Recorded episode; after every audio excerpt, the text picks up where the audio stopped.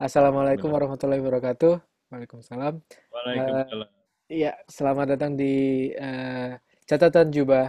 Eh, kali ini eh, rekaman tanggal 5 Desember. Halo, bulan terakhir di 20, 2020. Eh, di Sabtu pagi yang cerah. Halo Mas Pandu, apa kabar? Halo, Mas Kamil. Yes. Apa Eh, kabar juga? kayaknya dua minggu ini eh, dari terakhir kita ngobrol itu banyak banget ya kejadiannya seperti di eks- ekspektasi sih ya. Eh, saya rangkum dikit, jadi ini udah 9 bulan kita dari kalau dihitung dari pertama Indonesia ada kasus yang tercatat yang dilaporkan itu Maret awal, jadi Desember awal, jadi 9 bulan kalau bayi sudah lahir. Eh, lalu eh, hadiahnya adalah eh, pas 9 bulan itu ada ini ya, rekor terpecahkan lagi, rekor kasus harian 8 ribuan ya, 8 ribu sekian ratus. Oke, itu nggak surprise sih saya. Saya, saya pribadi nggak surprise karena memang eh, estimasi pribadi saya ya emang kasusnya emang hariannya tinggi banget di Indonesia. Emang kita under testing aja jadinya underreported juga. Namun yang perlu digarisbawahi ada data-data yang unik ya. Kalau menurut kaidah statistik di luar kaidah ya Mas Pandu ya. Jadi misalnya Papua yang tiap hari hanya 100 atau di bawah 100 laporannya tiba-tiba jadi 1700 gitu. Jadi naik 5000% hari itu. Terus besoknya lagi turun lagi jadi 100. Jadi eh, dengan kapasitas testing Papua yang mungkin sehari cuma sekian ratus, nggak mungkin kan sehari ada 1700.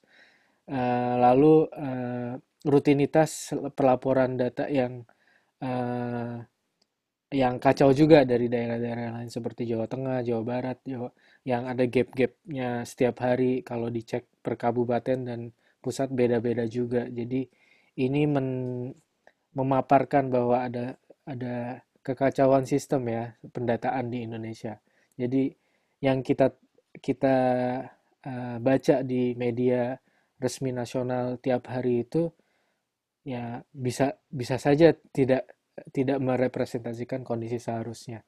Yang kedua ini Desember jadi masuk akhir tahun, beberapa hari lagi ada pilkada dan eh, dua minggu lagi ada liburan akhir tahun dan liburan Natal dan whatever itu.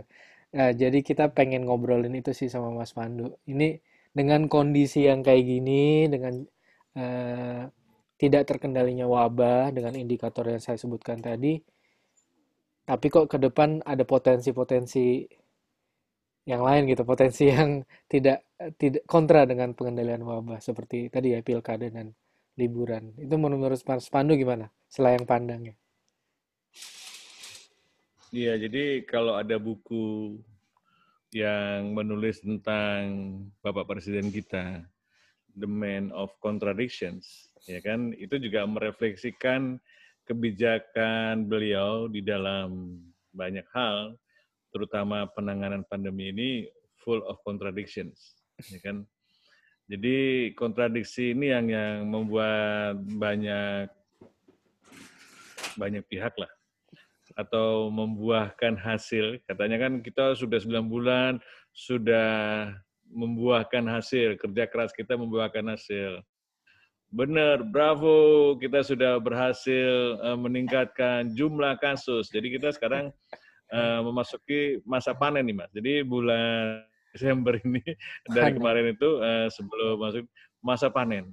Jadi teman-teman di daerah itu udah mengeluh, mengeluh eh, banyak eh, rumah sakit ya, layanan rumah sakit itu udah eh, hampir tidak bisa menampung lagi. Ya, bahkan mungkin mungkin mereka sebenarnya udah bilang tidak bisa menampung, tapi kalau orang Indonesia mengatakan kita kewalahan nggak boleh gitu kan. Jadi nggak boleh bilang kewalahan nggak boleh bilang ini jadi Selalu eh, dikasih gula-gula dikit ya, dikasih gula dikit ya biar Eh, manis. karena nggak sopan. Kalau sekarang itu kalau menurut saya sih kita memang sekarang lagi ambiar betul dalam masalah masalah eh, penanganan pandemi. Jadi kan eh, sejak awal itu eh, orang nggak paham dalam penanganan pandemi ini pertama udah terlambat, terus nggak paham, terus sok tahu gitu kan.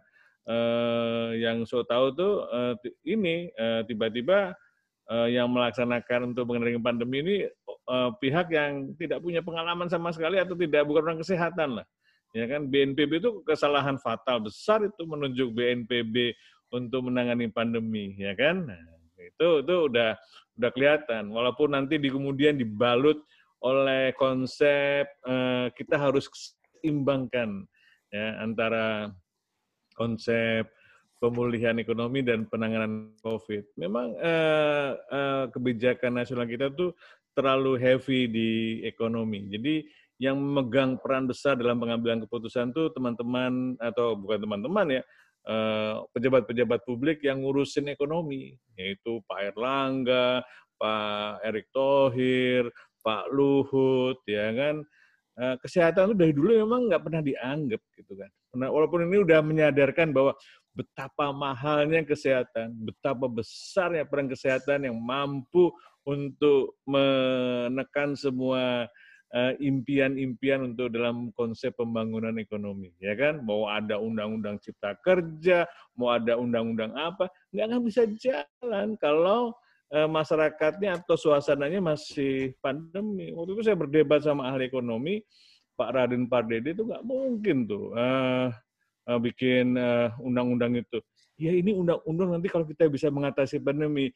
Nah, kan kalau kita bisa nanti pandeminya udah selesai itu lima tahun lagi, jadi nggak ada iya. gunanya dikejar-kejar sekarang untuk bikin undang-undang uh, cipta kerja itu kalau baru lima tahun lagi pandemi ini terkendali. Nah, sebenarnya kan tantangannya kita harus mengendalikan pandemi, ya. Jadi konsepnya bukan keseimbangan, mas. Konsepnya hmm. prioritas. Prioritas. Sekarang prioritasnya apa? Dari dulu tuh kita prioritas, prioritas, prioritas. Nggak mungkin kita pengen semuanya sekaligus. Nah, semua negara juga begitu. Dan semua ahli ekonomi yang benar-benar uh, idenya mempunyai integritas, terutama ekonomi pembangunan ya, bukan ekonomi bisnis. Kalau ekonomi bisnis sih mau mengambil keuntungan sebesar-besarnya dalam kesempitan yang dalam kesempitan pandemi itu kalau mau perlu juga bisa meraih keuntungan, kan nggak mungkin. Jadi uh, itu bedanya, Mas. Jadi kita harus kembali kepada pembangunan manusia. Nah, bagaimana mengatasinya? Ya, mengatasinya kita udah tahu lah sampai akhir tahun ini, tahun 2020 ini uh, kita mimpi buruk. mimpi buruk nih.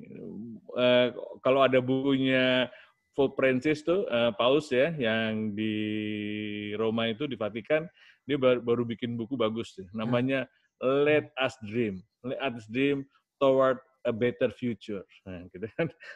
Tapi kita sekarang ini lagi mimpi buruk uh, mengalami pandemi yang tidak berkesudahan. Nah, tadi pertama karena tidak prioritas, ya. Kedua upaya karena tidak prioritas, upaya-upayanya kebijakan antara kebijakan dan ucapan itu bertentangan, ya kan? Kalau ucapannya bagus sekali. Kita akan melakukan uh, keselamatan manusia itu penting sekali. Kan? Kita memprioritaskan kesehatan. Tapi, ya kan, kebijakannya malahan memfasilitasi iya. penularan, ya kan? Yes, yes, yes. Nah, yang paling penting ini liburan panjang. Udah sejak mudik, ya mudik itu kan dulu saya pernah jelaskan konsep pembatasan sosial berskala besar itu membatasi aktivitas sosial ekonomi aktivitas sosial masyarakat termasuk uh, supaya jangan ada liburan panjang supaya uh, uh, makanya dibatasi nggak boleh uh, mobilitas ya mobilitas pendid, pendid, ini ya mobilitas, orang ya mobilitas. orang hmm. kenapa mobilitas orang penting mas? Ya karena itu nul yang ya apa ya vektornya itu kan manusia gitu kan virus ini Ya, iya. Pembawa virusnya itu manusia. Iya, Kalau bukan nyamuk gitu. Ya virusnya bergerak. Iya. iya, makanya manusia ini jangan terlalu bergerak ke mana-mana. Jangan iya. kalau bahasanya Mas Kamil kan suka marahin anaknya, jangan pecicilan, nah gitu. Itu dia. Jadi manusianya ini pecicilan. Jadi virusnya senang aja gitu kan. Hmm. Uh, ini menurut saya uh, harus dipahami. Ya, jadi bukan nggak boleh, tetapi Kalau tidak perlu, tidak perlu melakukan aktivitas yang masif. Nah ini soalnya masif, Mas. Kalau kenapa masif?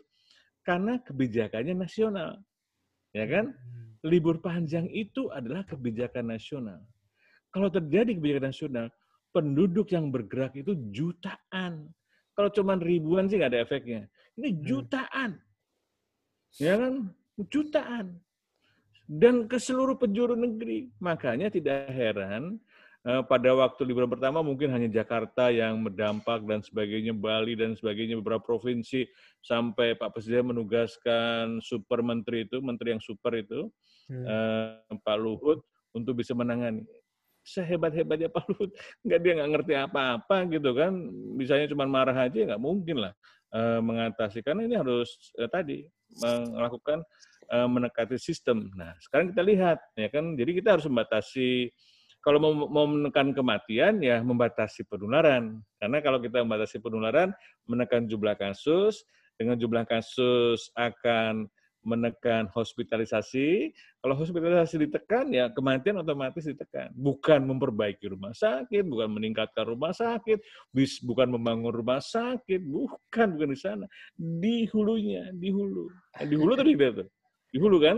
Iya, di Nah, hulu. di hulu Bukan di Nah muaranya ini menurut ya. saya Iya. eh, mindsetnya harus demikian, ya Hmm. kan? Mindsetnya harus konsepnya pencegahan. Nah, Kalau public health eh, memang konsepnya promotion and and, and Prevention. prevention is Hmm. more important ya kan daripada eh, kalau sudah terjadi damage di organ sakit tuh nggak ada manfaatnya nggak banyak gitu kan. Hmm. Nah, kita malah mengalami banyak sekali kerugian yang tidak tidak reversible gitu kan kalau ada kerusakan organ kan tidak reversible. Dan ini yang menurut saya eh, penting ya. Eh, jadi eh, dalam sampai akhir tahun pun Desember ini adalah bulan yang penuh risiko, very high risk. Kenapa? Ada dua kegiatan besar. Pertama adalah pilkada. Pilkada itu di 270 provinsi, national, nationwide. Dari total Ya, jadi kita 500, nasional iya. Dari total 500 Hmm. berapa kabupaten daerah kan? Ada 270-an daerah yang jadi ini lebih dari separuh gitu kan. Iya, jadi kira-kira berapa juta? Ya 100 Terlibat. juta lebih yang yang berpartisipasi. 100 juta lebih, Mas. Iya. Itu eh, kalau di Eropa itu bisa berapa negara itu? Iya. kita kita bukan negara, kita satu separuh negara. Dan itu tersebar itu, tersebar hampir di semua pulau ada. Ya, Hmm. jadi kan tidak heran itu akan membantu eh, mem- membantu bukan membantu ya. Saya salah bicara. Memfasilitasi ya kan terusnya terjadi peningkatan kasus. Ya, Jadi kita orientasinya belum men- belum menekan kasus nih Hmm. ya kan itu satu ya kan mau pakai protokol kesehatan mau pakai apa ya kan? Semalam saya berdebat sama komisioner KPU Iya, kan? di acara di ya, ya, TV iya, iya. CNN saya marah sekali kan tiba-tiba saya emang emosional gitu kan. Eh, karena apa? Karena mereka itu berpikiran hak konstitusi itu jauh lebih penting daripada nyawa manusia.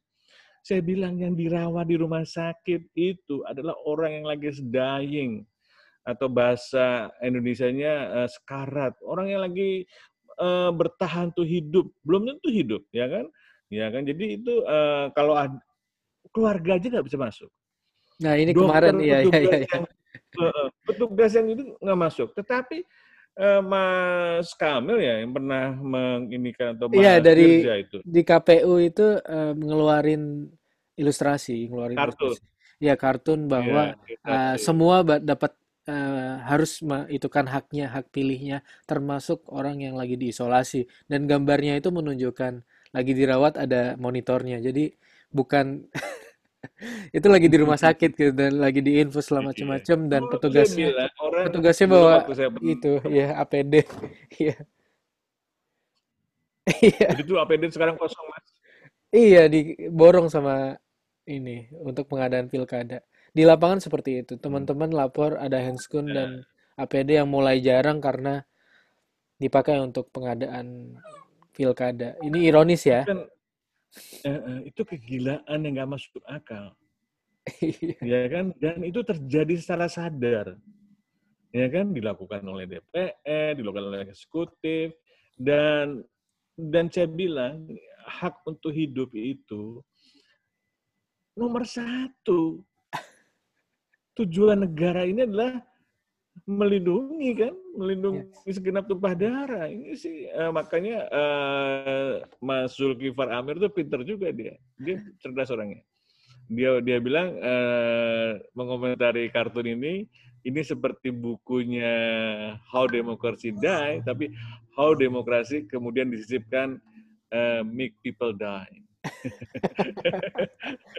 Judulnya bagus banget. Jadi, jadi sangat sinikal. Tuh Mas Zulkifar kalau eh, master di bidang sinikal dia Iya. eh, kampiun.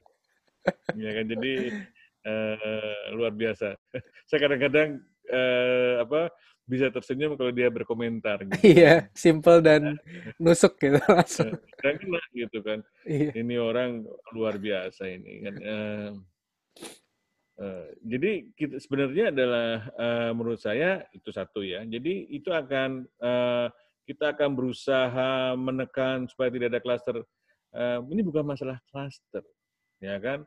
Klaster itu diinterpretasikan banyak orang jadi macam-macam, jadi membingungkan, ya kan? Padahal klaster itu kan pengertiannya sederhana. Kalau ada penularan pada aktivitas pada aktivitas yang sama gitu kan. Bisa saja Hmm. tidak ada aktivitas yang sama juga karena ya kan karena Lingkaran eh, gerak motivasi penduduk ya jadi meningkat gitu kan. Dan menurut saya ini eh, akan potensial terjadi peningkatan kasus kan. Di mana-mana election terjadi potensial peningkatan kasus. Bahkan di Amerika sekalipun ya kan terjadi eh, peningkatan kasus karena memang terjadi peningkatan eh, aktivitas manusia yang eh, kita kan butuh interaksi besar untuk memperoleh dukungan massa. Nah ini dukungan massa ini tidak mudah mas, ya kan. Eh, kalau saya pengen dapat suara Mas Kamil, gampang, saya transfer aja. Eh, mas, akunnya berapa? Nanti eh, kasih suara untuk saya ya. Nah itu eh, bisa kalau Mas Kamil kan. Mas Kamil karena butuh untuk beasiswa. Nah, ini masa ya, masa Oke. yang segini Oke. gedenya Ya, jadi dengan jadi eh, masa ya. itu dukung kan, wah dijanjikan kalau saya jadi bupati atau jadi ini saya akan, tapi saya nggak pernah pernah mendengar janji bahwa kalau saya jadi pemimpin, pilih saya jadi pemimpin, pandemi akan saya selesaikan di wilayah di mana saya pimpin. Nggak ada satupun, atau saya nggak dengar mungkin, ya, atau nggak sampai ke telinga saya, atau saya nggak baca, ya. Tapi eh, kalau itu muncul pasti akan menjadi sumber berita hit karena itu eh, kejadian yang aneh gitu kan, di mana ada calon pemimpin yang tiba-tiba peduli, peduli sama sama wabah, sama pandemi ini. Padahal masalah bangsa adalah sekarang masalah pandemi. Jadi semuanya eh, lebih mementingkan apa? Powernya. Saya Hmm. harus jadi harus jadi ini dan ini dan Tuh, hmm. dan dan untuk itu pembiayaannya kan banyak sekali mas duitnya banyak Iya, sekali apa karena ya? kan makanya kan Iya, coba saya salah dikit Mas. Jadi ada di Twitter pun kan setelah saya saya pun posting itu ada berapa ribu eh, reply gitu. Beberapa tuh bilang bahwa ini udah udah diatur UU itu iya, saya ringkas ya, udah diatur UU dan tidak bisa ditunda karena kalau ditunda ada kekosongan eh, whatever kekosongan kekosongan ini ya pemerintahan diganti PLT dan tidak bisa memutuskan keputusan penting ke depan gitu, termasuk dalam wabah. Jadinya ini harus dipaksakan untuk diadakan gitu. Satu itu, terus yang kedua adalah eh, udah udah kadung gelontorin dana banyak untuk pilkada. Itu nggak make sense sih mas alasan-alasan itu. Tapi masyarakat itu eh, sebagian kecil atau sebagian besar saya nggak tahu itu memahami bahwa eh, memang pilkada ini harus terjadi gitu. Karena pemerintah ngebet kan.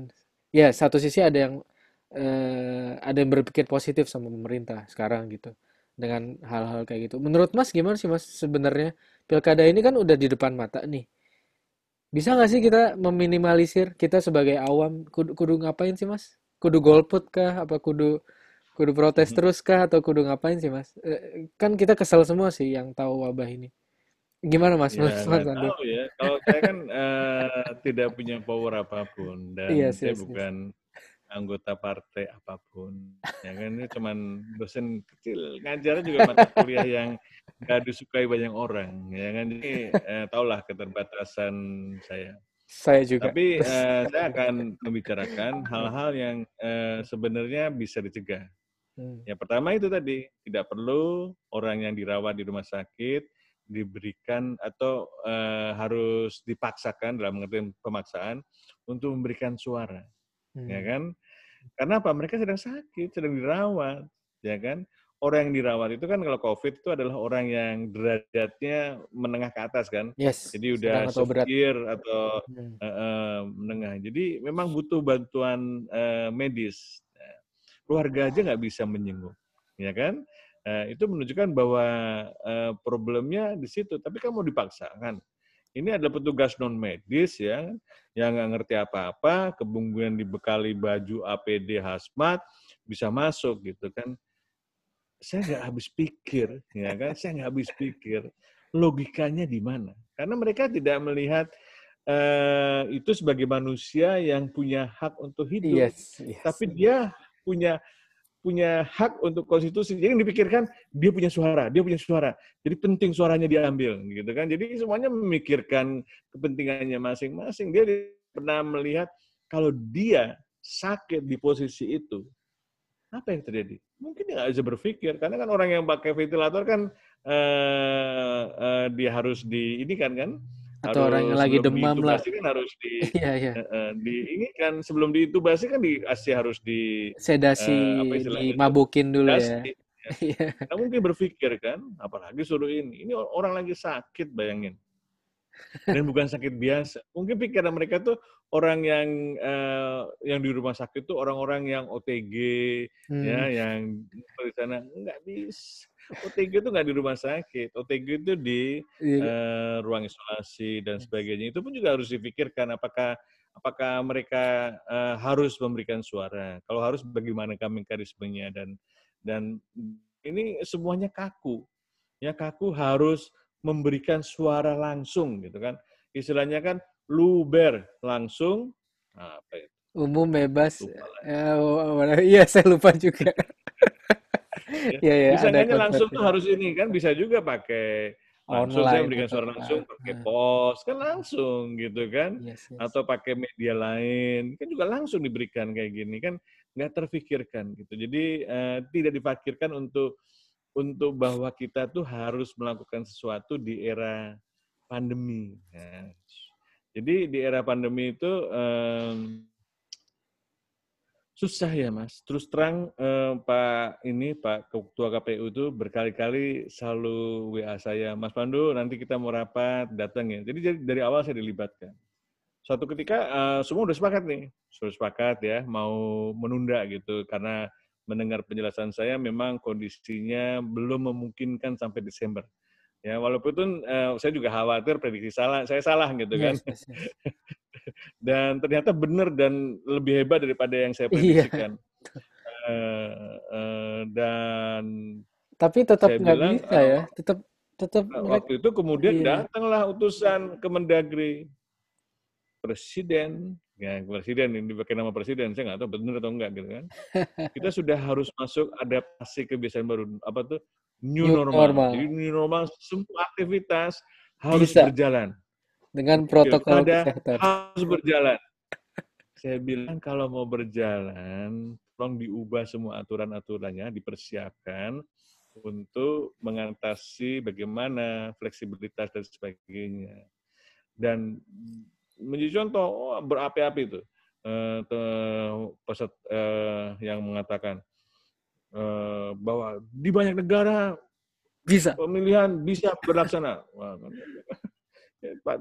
di daerah itu juga kehati-hatiannya tinggi dan juga pandeminya sudah terkendali. Jadi risikonya minimal. Ini kan risikonya sangat tinggi. Ini problem Yes. risiko.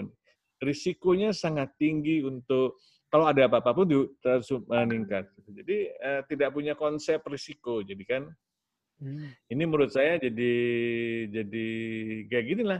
Jadi ambiar gitu rasanya ya. kita mau melaksanakan mengatasi pandemi, tapi kita punya kebijakan-kebijakan yang sebenarnya Kontra. mensabotase Ya, mensabotase yang seharusnya mau kita laksanakan. Jadi kita sendiri mensabotase keinginan kita. Bayangin nggak? Lucu kan? Eh, Dan sebagai pergi. iya sebagai sipil kita juga mensabotase supaya saya nggak jadi pergi. Iya itu dia. Gitu. itu jadi kayak ada bipolar bipolar gitu. Apa uh, unik ya. Dan, dan ini jadi problem, jadi problem karena uh, di mana pun akan terjadi peningkatan. Itu itu tidak terbantahkan, ya kan? Yes. Kayak di Malaysia kemarin, uh, walaupun pemilihannya dibagi negara di Sabah hmm. yang bukan di sepenanjung Malaysia, Malaya kan itu eh, dampaknya ke Malaya juga gitu kan. Karena kan itu kan mobilitas penduduknya eh, masih sama ada di negara yang sama udah yes. masih ada sehingga akan berdampak kan. nggak mungkin tidak berdampak apalagi anggota partainya sama kan nggak ada hanya partai Sabah eh, tidak ada partai yang sifatnya nasional partai nasional cabang Sabah misalnya kayak hmm. gitu kan lah. Eh, jadi juga seperti itu jadi partai politik di Indonesia sendiri pun juga menurut saya tidak peduli gitu. Jadi tidak peduli dengan situasi wabah sekarang. Anggota DPR saya prihatin sekali nggak ada yang peduli. Ya kan tentang masalah pandemi kan eh, waktu semalam kan dengan dengan Pak siapa Mustafa itu yang saya nggak tahu dari partai mana gitu kan tapi kan melihat kan, uh, tapi saya kukuh banget ya, mengatakan tidak bisa, tidak boleh. Karena betul, karena menurut aturan Satgas nggak punya kuasa apa pun. Emang siapa Satgas? Punya kuasa apa? Iya. Urusan Tuhan. Nggak bisa lah. Jadi yang bisa, ya kan, yang bisa mengizinkan seseorang yang sakit dirawat untuk bisa memberikan suara itu siapa? Do dokternya. Eh. Keluarganya pertama. Keluarganya, iya ya, inform consent yeah. atau dia sendiri. Jadi kan dia sendiri kan kita sebagai dokter tahu kan saat kita mau melakukan sesuatu eh, bapak perlu dilakukan tindakan appendektomi misal. Hmm. Eh, kelihatannya penyakit buntu. Apakah bapak bersedia dioperasi? Ini kondisi kayak gini-gini kayak gini. Kita harus menjelaskan supaya Asal dia hmm. sudah inform. Nah, jadi sudah inform. Terus habis itu consent. Dan kemudian dia consent. Yes. Nah, setuju. Jadi apa ngerti kan eh, problemnya dan kemungkinan-kemungkinan eh, apa yang terjadi kalau kita atau saya sebagai dokter maksudnya mau nolong tapi kemungkinan mungkin saja tidak berhasil dan sebagainya kan gitu. Ya saya setuju yang menurut dokter terbaik lah gitu. Kadang-kadang gitu kan. Iya iya. Kita saya saya dulu tuh beberapa puluh tahun masih ingat tuh. Ya terserah dokter lah. Dulu loh terserah dokter apalagi kalau kita sudah di trust gitu. Kalau kalau dokter sudah di trust kayak gitu kan rasanya oh, iya, iya. Uh, harus harus menjaga trust itu. Yes. Dia tanda tangan, ya kan? Eh, tanda tangan. Atau keluarga terus ada keluarganya juga ikut tanda tangan, mengetahui juga, ya kan? Yeah. Jadi ada saksi, ya kan? Ada saksi keluarganya. Terus uh, karena saya atau dokter sebagai dokter yang bertanggung jawab apakah dia kondisinya stabil atau tidak kan dokter yang menjadi penanggung jawab pelayanan kan Bukan satgas. In charge dokternya dia kan, dia dokternya bukan satgas. Ini dua kemungkinan dokter atau yang merawat ya, bukan hmm. dokter sembarang dokter, uh, dan juga uh, ini dia sendiri atau keluarganya. Dan itu tidak dimengerti. Jadi diskusinya ya nanti kita akan koordinasi dengan satgas. Di sana satgas itu mempunyai kuasa atas hidup orang lain ya kan nggak bisa jadi ada iya, ada ada gap ya yang, yang, yang uh, tidak ngerti gitu, nggak ngerti. Walaupun sudah saya berkali-kali jelaskan ya, karena mereka merasa uh, menjaga amanat konstitusi, ya kan, memberikan hak konstitusi. Jadi konstitusi terus yang diomongin. Padahal ini orang uh, sedang sedang hidup aja belum tentu kan, ya kan. Jadi uh, angka kematiannya kan masih tinggi gitu kan. Tinggi banget di Indonesia. Uh, kalau tinggi banget di Indonesia. Jadi uh, saya untuk nggak keluar kata-kata seperti ini. Kalau ada kematian setelah memberikan suara, keluarga boleh menuntut. Harusnya Karena gitu. Ya. kematian ya? mungkin terjadi atau mungkin dokter atau petugas dibalik lagi petugas KPPS yang tertular setelah setelah memungut suara ya, dari mereka pakai hasmat ya. Iya kan bisa aja. Lah. Kan iya sih. Risikonya rendah lah. Risikonya rendah. Jangan-jangan yeah, petugas yeah. itu. Nanti kalau petugas uh, maka Aduh, mereka tapi... itu ketakutan saking saking ketakutannya mungkin hati-hati banget gitu. Iya. Nggak masuk akal sih. Eh, sekarang soalnya yang dirawat di semua daerah deh hitung aja. Mungkin cuma berapa, berapa puluh ribu sih ya. Tapi berapa puluh ribu itu kan signifikan banget kalau kalau ya gitulah. Jadi nggak make sense ya soal aturan semua Iya, nanti bisa jadi sengketa tuh Mas. Kalau ada kita bertarung nih ya, saya dari partai partai biru dan Mas dari partai orange gitu kan, eh, mau menjadi eh, wali kota di di suatu kota A provinsi, gitu. Ha. eh, ya kan. Kalau di Jepang namanya apa Mas? Eh, provinsi itu? Eh, apa?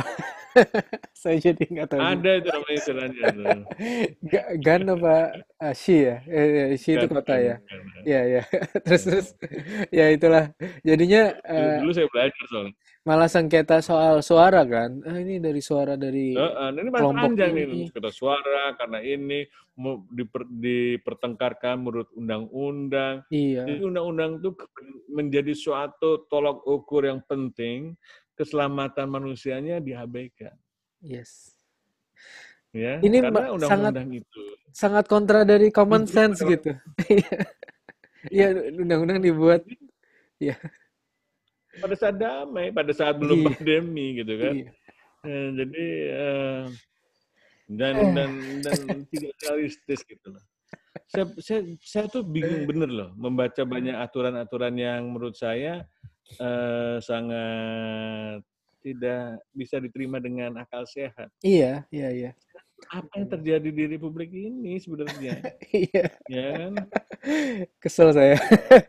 Oke, Eh, soal ya, pem- orang orang iya. akan bilang apa pun yang yang dikatakan pemerintah itu eh, itulah kebenaran, ya kan? Di dunia akademik kan juga kayak gitu. Apa yang dikatakan profesor kebenaran? Itu dia. Yang enggak lah, yang nggak bisa, ya kan? Ya, Gitu. Jadi jadi eh, mindsetnya kayak gitulah. Jadi kita yes, yes, yes, yes. harus Tetap mengkritisi. kita harus punya sikap ya sebagai wa- walaupun kita nggak punya power tinggi, tapi kita sebagai sipil dan individu harus punya sikap untuk Dan menurut saya ini. orang kesehatan harus punya sikap. Ya, Tapi nggak ada suara dari itu kesehatan yang itu yang saya mau. eh, Kesel. bilang bahwa itu tidak realistis dan Iya, iya, iya. sebagainya. Gitu. Ya sebenarnya sudah bilang, tapi b- tidak masif dan tidak kolektif sih. Kemarin di uh, acara Mata Najwa, Dr. Zuba- Prof. Zubairi ya, dari Satgasnya ID juga bilang, tapi ya menurut saya tetap normatif sih, tetap. Dan di acara Najwa itu kan, uh, Mata Najwa itu kan sangat singkat waktunya, mungkin belum terlalu. ya, kalau Mas, Mas Zubairi itu memang orangnya normatif, nggak kayak saya. Maaf ya. Kalau saya kan eh, provokatif. Ya, tapi ya gitu. Ke depan pun eh, pendengar para penyimaknya Pandemic Talks juga kita sarankan ya harus punya sikap untuk eh, menilai semuanya. Bahkan Iya. Mas Pandu sendiri harus dis- disikapi, harus dikritisi. Pandemic Talks juga harus disikapi. Semua harus disikapi ya, Mas. ya? Iya, oh, Iya. saya sekarang dikritisi nih gara-gara gara-gara eh, pasang fotonya Anies yang lagi begini. Uh, Langsung kadrun kadrun gitu ya. Padahal kemarin baru eh, dibilang cebong ya. Apa sih? minggu lalu cebong, minggu ini kadrun, minggu depan eh, Nggak cedrun. Oke, soal pilkada, oke, ini inve- inevitable ya. Jadi kayak eh, ke depan mungkin kita ya kita kita hadepin bareng sih dengan kehati-hatian dan Ya, jadi ya jadi makanya kan tadi Mas bilang bagaimana gitu kan. Hmm, Eh, tadi kan kita bilang Desember ini gitu kan bulan yang penuh risiko. Makanya kan saya bilang eh, Desember lara. Kadang-kadang eh, mau saya bilang mau Desember kelabu nanti disangkanya ada lagunya lagi. Oke, Nah, nggak tahu, dulu ada nggak lagu Desember oke, udah kelabu gitu. setengah jam sih sebenarnya. Tapi oke, kita mau bahas soal liburan dikit sih, Mas. Oh, Nah, kita, liburan boleh boleh liburan. ya Nah, ya, liburan itu kan gimana gimana? gini Mas, liburan itu kan eh, kalau liburan orang boleh liburan, ya kan? Hmm, Yang saya permasalahkan bukan liburannya, ya hmm. kan? Yang saya mem- mem- mempersalahkan adalah cuti bersamanya, gitu kan? Ada konsep cuti bersama. Konsep itu harus Bersama. dihilangkan. Konsep itu di, eh, eh. Jadi orang yang tidak cuti harus dicutikan juga gitu kan. Menurut legalitas SKB berapa menteri? Lima menteri atau tiga menteri atau pokoknya lebih dari satu menteri lah. Iya. Nama juga surat keputusan bersama ya kan. Kalau menterinya cuma sendirian mungkin nggak kuat. Dua menteri lebih kuat. Tiga menteri lebih kuat. Kenapa nggak seluruh menteri aja uh, tanda tangan? Kenapa harus menteri yang tanda tangan, nggak presiden aja kan? Nah, jadi uh, lebih kuat lagi kan?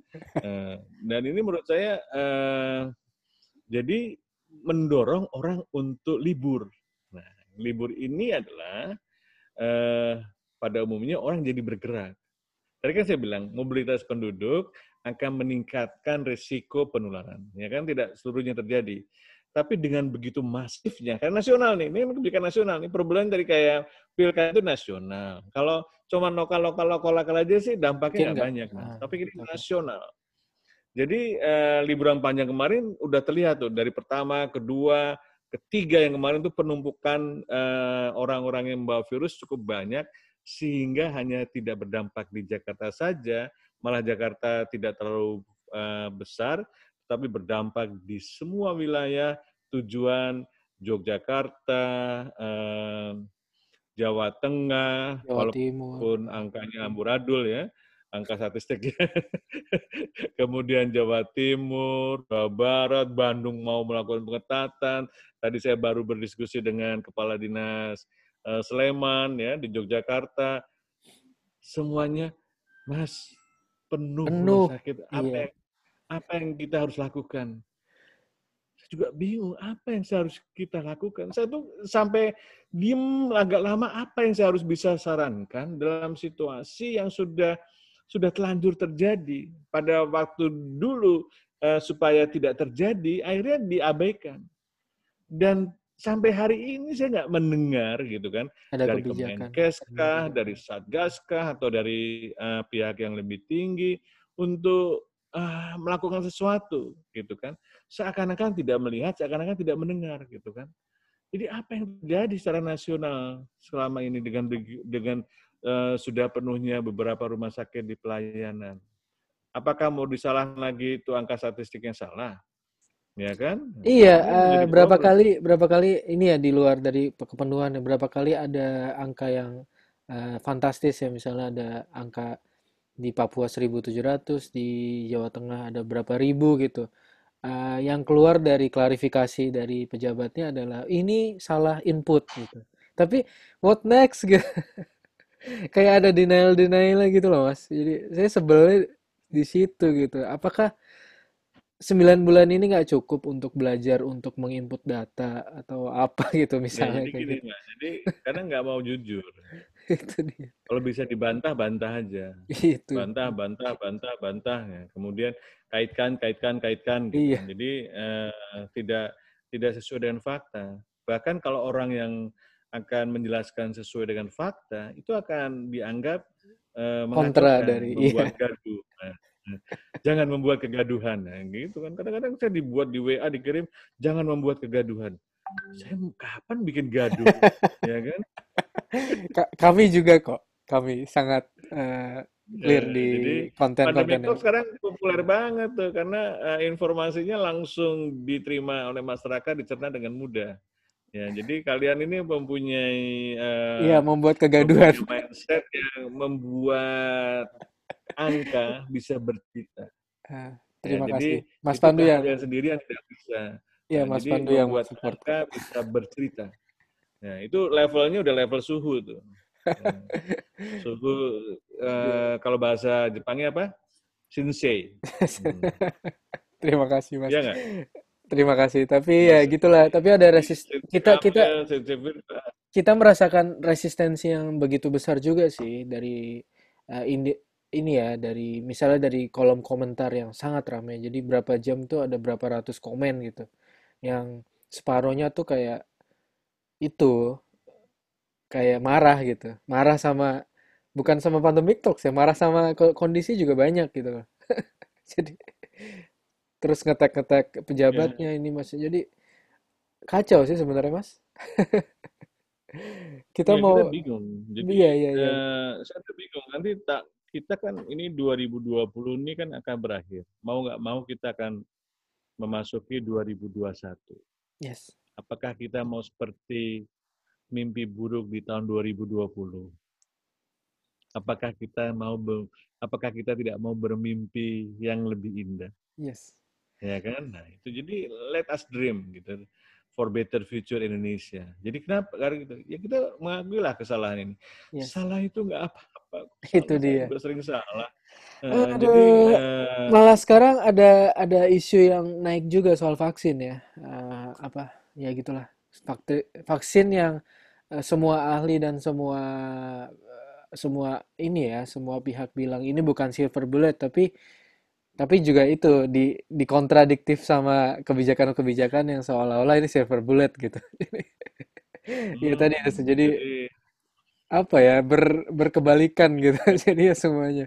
Vaksin tuh bukan Yo. Iya. ini kita harus 3M tapi habis itu campaign soal vaksin yang seolah-olah wah Desember nih kita harus hidup normal soalnya udah ada vaksin. Jadi di PHP-in, diambrukin, di PHP-in. Jadi kita yang hmm. punya data mas, juga bingung. Jangan bilang kebeburan, Mas. Mas kan juga keju diganti kerupuk. Iya. Kalau bahasa Indonesia-nya itu senjata pamungkas. Senjata nah. pamungkas, iya. Benar-benar. Ya, jadi eh, seolah-olah jadi. Dalam pewayangan itu Arjuna punya senjata pamungkas apa, Bima punya senjata pamungkas apa, gitu kan? e, kalau udah dikeluarkan senjata pamungkasnya ya udahlah, nggak ada yang bisa melawan itu kan? Seakan-akan seperti itu, tapi kan enggak. Padahal vaksin itu adalah secondary prevention. Yes, padahal tetap 3T dan 3M ya yang harus dimaksimalkan. Perkuat. Yes, yeah, dan the primary prevention. Yes. Ya, jadi as long as primary prevention is still uh, still kayak sekarang. Iya. mm ya kan? Ya nggak nggak bakal ini Don't sih. Expect ya. too much for secondary prevention. Wah, kok pakai bahasa Inggris ini. Asik. Jadi uh, oke, okay, mungkin next time kita bakal bahas lebih dalam. Kita soal... akan ngomong yang lebih seru. Iya iya iya. Ini ini uh, setelah pilkada seru nih mas. Apa yang terjadi di pilkada? Oke okay, oke. Okay. Kita ya, mungkin kita bisa. Sih ya, mudah-mudahan uh, ada pembatalan supaya orang yang dirawat tuh tidak perlulah didatangin ya kan? Yes yes yes. Nanti jangan Specific. alasan oh kita sudah telanjur beli hazmat. Hmm. aduh. Kebiasaannya gitu sih.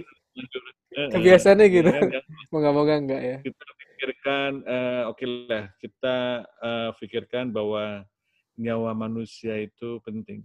Hmm. posisikan kita orang yang di sana gitu. Jangan posisikan kita di luar pejabat gitu kan. ya.